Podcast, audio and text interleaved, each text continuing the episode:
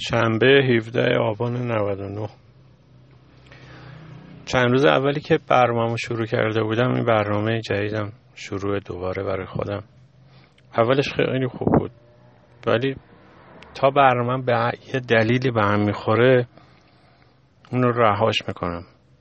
یعنی مثلا پیش خودم گفتم مثلا هفت تا میرم کار می‌کنم نه تا مثلا برنامه نویسی کار می‌کنم. اگه این نه تا ده مثلا به هم بخوره به هر دلیلی دیگه کل برنامه رو به هم می‌ذارم برنامه نویسی میگه مقداری برنامه ریخ به هم ولی دارم درستش می‌کنم. یعنی هفته قبل سعی کردم هر روز حداقل یه یه چیزی یاد بگیرم از این. و این خیلی سخته که آدم تو برنامهش بمونه. و آدم باید بتونه به هر قیمتی. این یه جای خوندم خیلی باحال بود. این گفت به هر قیمتی به برنامه که ریختی متحد پاشو بهش عمل کن. این کار حتما باید بکنم. شایدم به خاطر این تفکر صفر و صدیه که من دارم. نمی‌دونم حتما تا حالا هر کی این مزخرفات گوش داده فهمیده که من افسردگی دارم. دکترم در مورد من تشخیص اوسیدی داده. خب. چند روز پیش مسافر داشتم. داماد بود. همین چند روز پیش که تولد پیغمبر بود نمی‌دونم کی بود.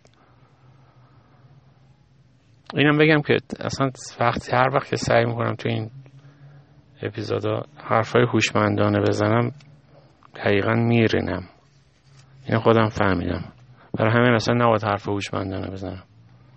خلاصه این پسرت روز عروسیش بود و اسنپ گرفت و من رفتم و آرایشگاه بود خیلی خوشتیب کرده بود و آمد. خیلی بعد اول زنگ زد گفتش که خیلی محترم بودم ببخشید من چند دقیقه کارم طول می‌کشه. تأخیر شما رو حتما جبران می‌کنم. بعد من خیلی خوشم آمد پشت تلفن ازش. بعد که اومد سوار شد دیدم که آدم خیلی محترم و آدم مهربونیه. بعد گفتش که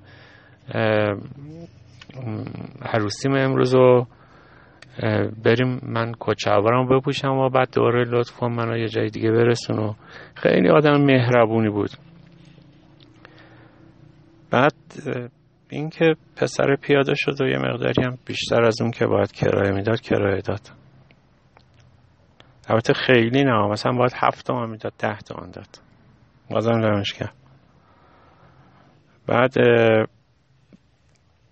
بعدش به این فکر کردم که آدما موقع عروسیشون یا نمی‌دونم چیزهای مهم زندگیشون مثلا فارغ التحصیل شدنشون هر چیزی یه اتفاق اینجوری که براشون میفته یه روز مهمی که براشون هست خیلی مهربون و محترم میشن.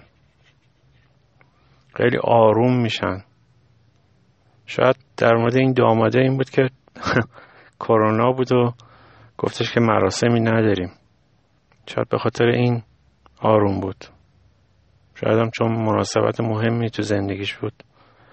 آدم آرومی شده بود.